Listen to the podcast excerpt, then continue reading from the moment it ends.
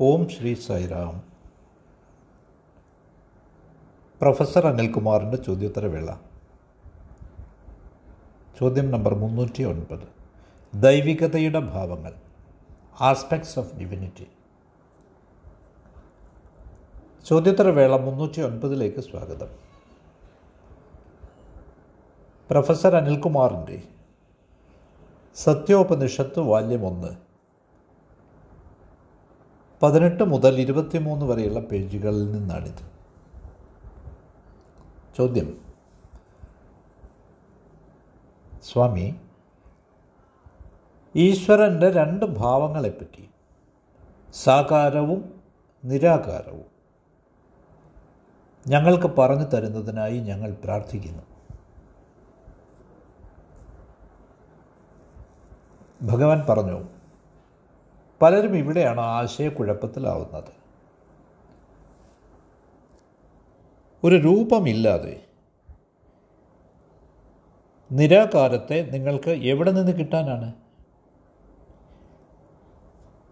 നിരാകാരത്തെ മനസ്സിൽ കാണാൻ നിങ്ങൾക്ക് എങ്ങനെയാണ് സാധ്യമാവുക?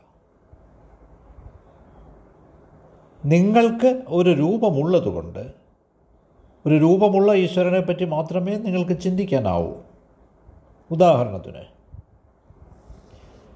ഒരു മത്സ്യത്തിന് ഈശ്വരനെ പറ്റി ചിന്തിക്കണമെങ്കിൽ അതിന് കുറേ കൂടി വലിയ ഒരു മീനിന്റെ രൂപത്തിലുള്ള ഈശ്വരനെ പറ്റി മാത്രമേ സങ്കല്പിക്കാനാവൂ ഇതേപോലെ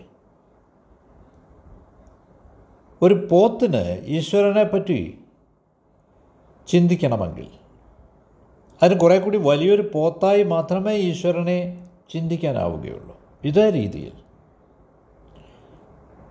മനുഷ്യന്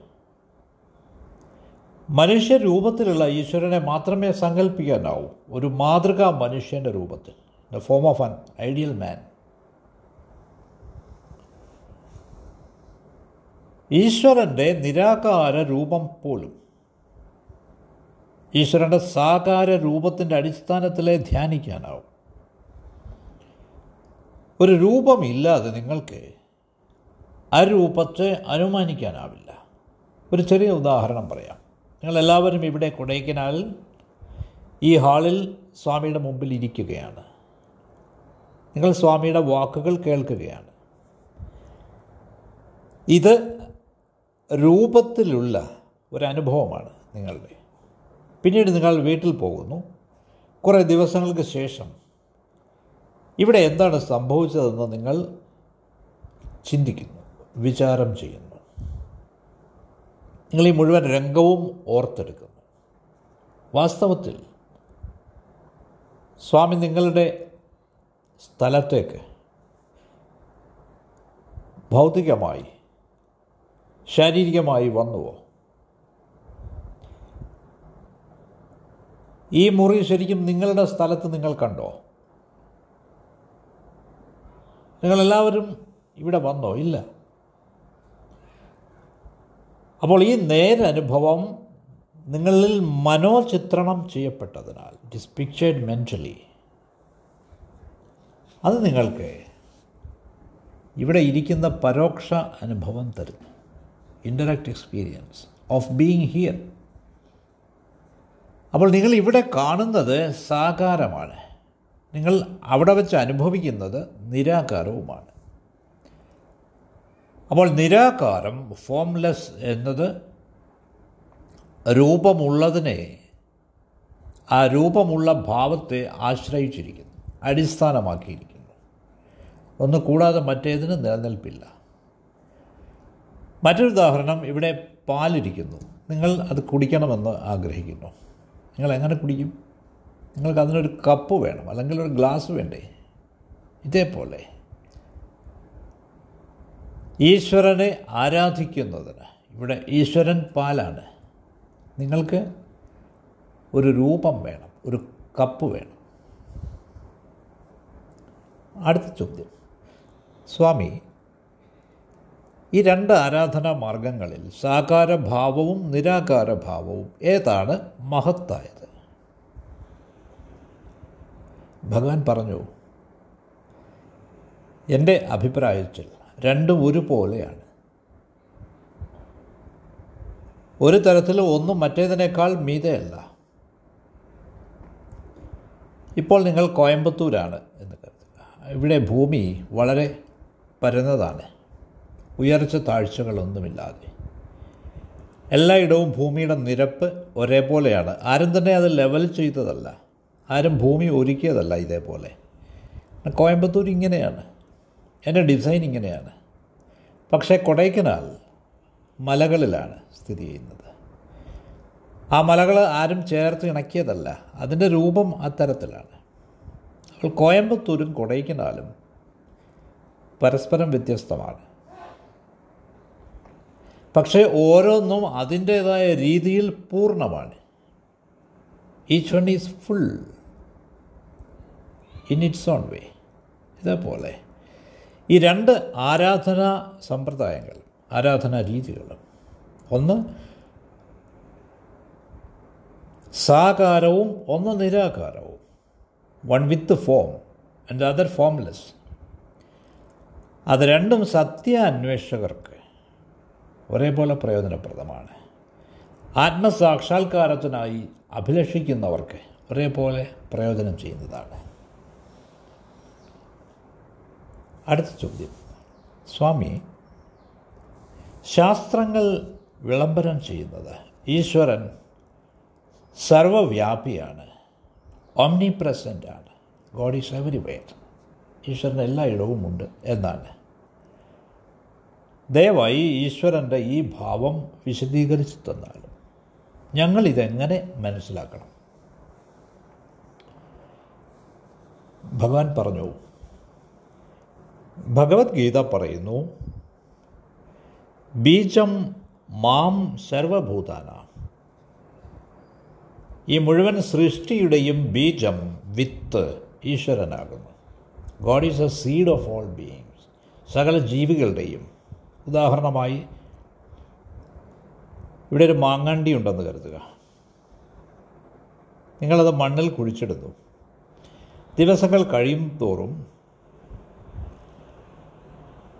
അത് മുളയ്ക്കുന്നു.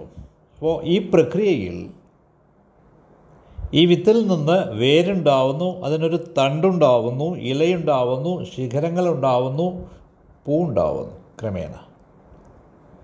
അപ്പോൾ ഈ ചെടിയുടെ ഓരോ അംശത്തിലും ആ സീഡ് ആ വിത്ത് അത് ലീനമാണ് ലൈറ്റന്റാണ് കാരണം ഓരോ ഭാഗവും എല്ലാ ഭാഗങ്ങളും പര പ്രത്യക്ഷമായോ പരോക്ഷമായോ അതിൽ നിന്നുണ്ടായതാണ്.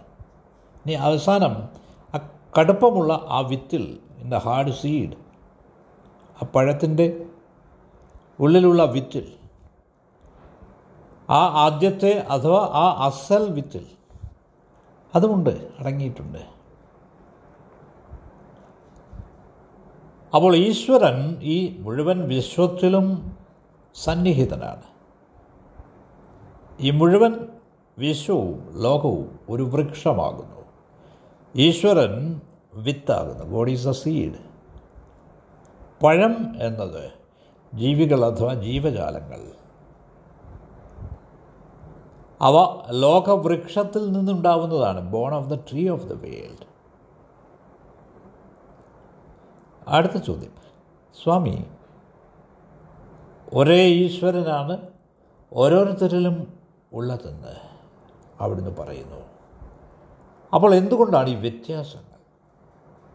ഈശ്വരൻ ഒന്ന് തന്നെയാണെങ്കിൽ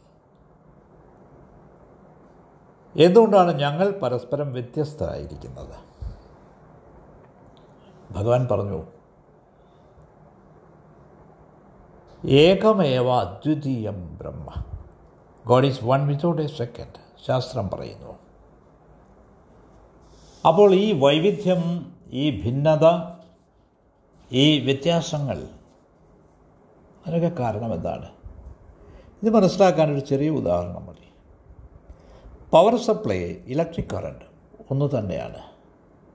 പക്ഷേ കത്തുന്ന ബൾബുകളുടെ വോൾട്ടേജ് വ്യത്യസ്തമാണ്. കുറഞ്ഞ വോൾട്ടേജുള്ള ബൾബ് നിങ്ങൾക്ക് കുറച്ച് തീവ്രതയുള്ള പ്രകാശമേ തരികയുള്ളൂ. ഉയർന്ന വോൾട്ടേജിലുള്ള ബൾബ് നിങ്ങൾ കൂടുതൽ പ്രകാശം തരും കൂടുതൽ നന്നായി കത്തും പ്രകാശിക്കും. അങ്ങനെയല്ലേ?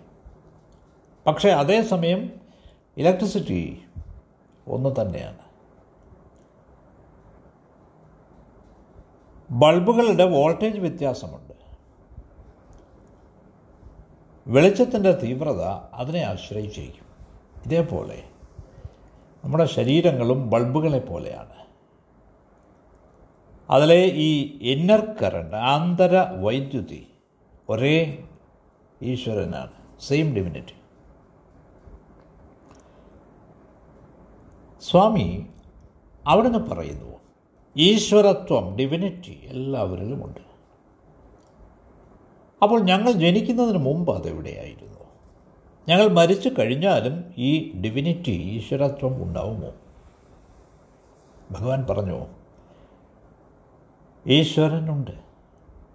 ഡിവിനിറ്റി ഈശ്വരത്വം അത് അനശ്വരമാകുന്നു ശുദ്ധമാകുന്നു കളങ്കരഹിതമാകുന്നു. അതിന് ജനനമോ മരണമോ ഇല്ല. അത് ശാശ്വതവും സ്ഥിരവുമാകുന്നു.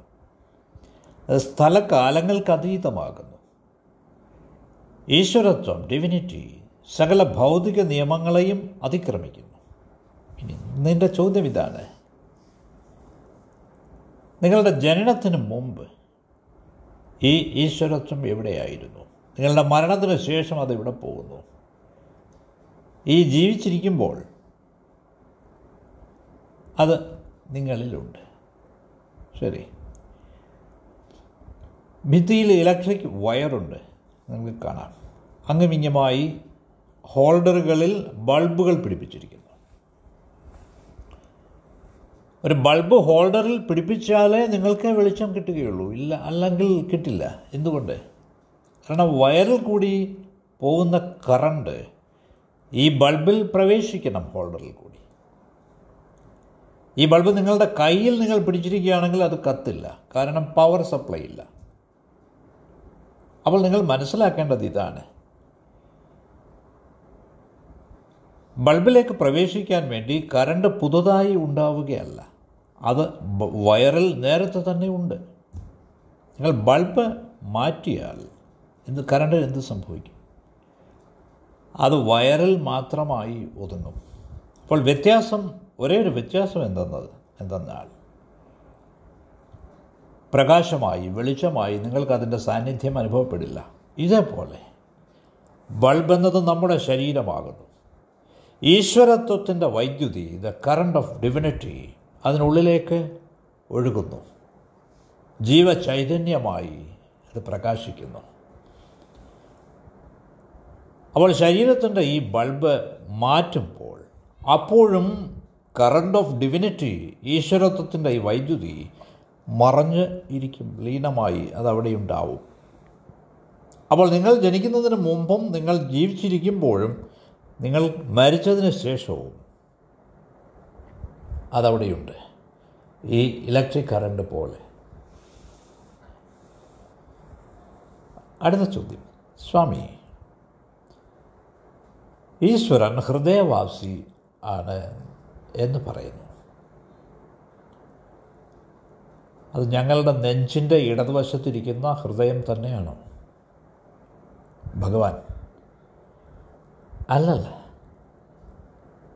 അത് ഭൗതിക ഹൃദയമാവുന്നു. ഇറ്റ് ഫിസിക്കൽ ഹാർട്ട് പക്ഷേ ഈശ്വരന്റെ ഇരിപ്പിടം എന്നത് ആധ്യാത്മിക ഹൃദയമാണ്. സ്പിരിച്വൽ ഹാർട്ട് ഹൃദയം എന്നാണ് അതിന്റെ പേര്. ഹൃ അധികം ദയ. കാരുണ്യം നിറഞ്ഞതാണ് ഹൃദയം. പക്ഷേ ഇന്ന് കമ്പാഷൻ കാരുണ്യം എന്നത് ഒരുതരം ഫാഷനാണ് ആളുകൾ കാഷായ വസ്ത്രം ധരിക്കുന്നു പക്ഷേ അവർക്ക് കഷായ ഹൃദയമാണുള്ളത്. കശാപ്പുശാലയാകുന്ന ഹൃദയം.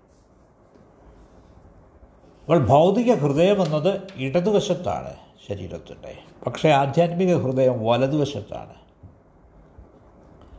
ആധ്യാത്മിക ഹൃദയം എന്നത് ഈശ്വരന്റെ ക്ഷേത്രമാകുന്നു. ഗീതയിൽ ഭഗവാൻ കൃഷ്ണൻ പറയുന്നു ഈശ്വര ഹൃദയശേ അർജുന തിഷ്ഠതി. അർത്ഥം ഈശ്വരൻ നിങ്ങളുടെ ഹൃദയത്തിന്റെ അൾത്താരയിൽ വസിക്കുന്നു.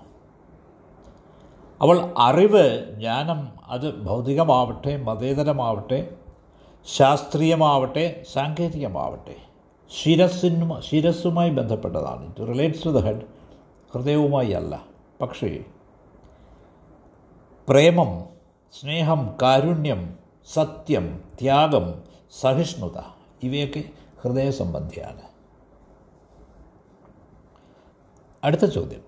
സ്വാമി ഈശ്വരത്വത്തെ അന്വേഷിക്കാനാവുമോ? യുക്തി വിചാരം കൊണ്ട് അറിയുക സാധ്യമാണോ?